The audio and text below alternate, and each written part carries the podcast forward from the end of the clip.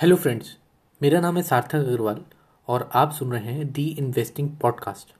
आशा करता हूँ कि आपकी हेल्थ और वेल्थ दोनों ही बढ़िया होंगी। सो so, ये हमारा पहला पॉडकास्ट है और इस पॉडकास्ट में हम लोग बात करेंगे कि इन्वेस्टमेंट होती क्या है।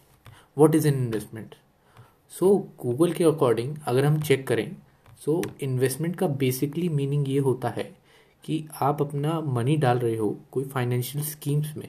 जैसे शेयर्स प्रॉपर्टी या डेट इंस्ट्रूमेंट्स जिससे कि आप एक्सपेक्ट करो कि बाद में आपको एक सर्टेन अमाउंट ऑफ़ प्रॉफिट मिले। ये गूगल वाली डेफिनेशन तो हम लोगों ने पढ़ ली।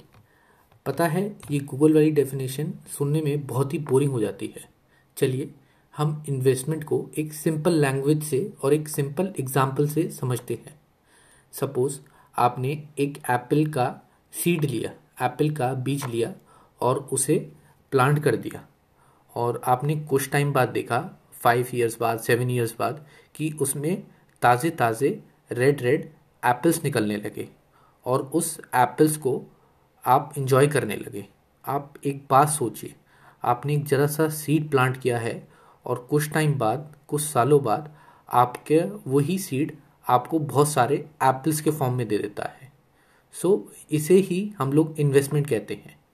अब हम लोग ये इन्वेस्टमेंट अपनी डे टू डे लाइफ में भी करते हैं। जिससे कि हम लोग फ्यूचर में अच्छे प्रॉफिट्स देख सके अपने पैसों पे। अब हम लोग रोज़मर्रा ज़िंदगी में बहुत सारे गुड इन्वेस्टमेंट भी करते हैं और बैड इन्वेस्टमेंट भी करते हैं। सो so, अगर हम लोग एक गुड इन्वेस्टमेंट का एग्जांपल लें तो आपने एक एप्पल का बीज बोया। और कुछ टाइम बाद आपने उस प्लांट को, जैसी वो प्लांट जब ट्री बना, आपने उसे हर समय, हर वीक टू वीक आपने उसे मॉनिटर किया। हर रोज़ आपने उस प्लांट को पानी दिया।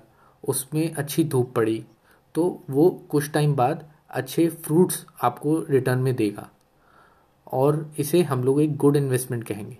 और बैड इन्वेस्टमेंट क्या हो गई? बैड इन्वेस्टमेंट वो हो गई जिसमें आपने एक एप्पल के सीड को प्लांट किया, पर कुछ टाइम बाद, एक साल बाद, उसमें एप्पल तो आए नहीं, बल्कि इंसेक्ट्स आ गए। और आपने उस इंसेक्ट्स को मारने के लिए कुछ करा नहीं, और वो आपकी इन्वेस्टमेंट एक तरीके से बर्बाद हो गई। अब there are different different modes of investment in different type of asset class हम लोग डिफरेंट एसेट क्लास में इन्वेस्ट करते हैं। कि जिससे कि हमें बाद में उसमें अच्छा रिटर्न मिले। सो so, कई सारी एसेट क्लास होती हैं मार्केट्स में जैसे कि गोल्ड हो गई प्रॉपर्टीज़ हो गई स्टॉक्स हो गए। इस एपिसोड में हम लोग स्टॉक्स के बारे में बात करेंगे।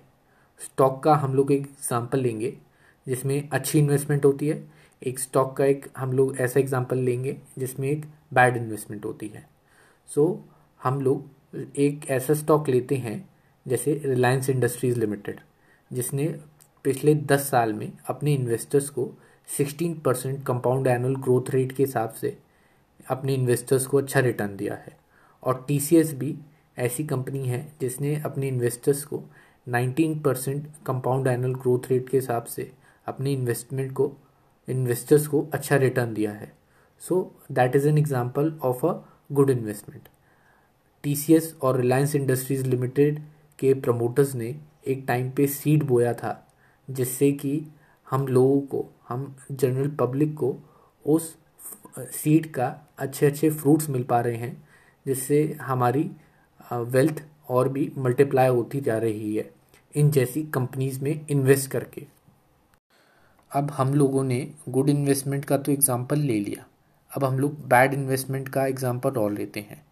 बैड इन्वेस्टमेंट में अपने एग्ज़ाम्पल्स आ जाते हैं, जैसे कि येस बैंक जिसने अपनी इन्वेस्टर्स की वेल्थ डिस्ट्रॉय करी है।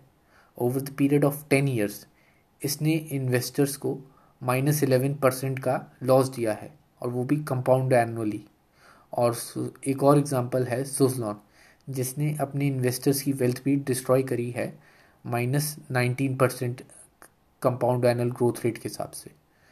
सो स्टॉक मार्केट में ऐसी बहुत कंपनीज़ हैं जो बहुत ही ख़राब रिटर्न देती हैं और इसी को हम लोग बैड इन्वेस्टमेंट कहते हैं और गुड इन्वेस्टमेंट को चुनने के लिए हमें प्रॉपरली एनालाइज करते रहना चाहिए कि कंपनी के फाइनेंशियल्स क्या बोल रहे हैं कंपनी का ट्रेंड क्या है या स्टॉक मार्केट का जनरल ट्रेंड क्या है।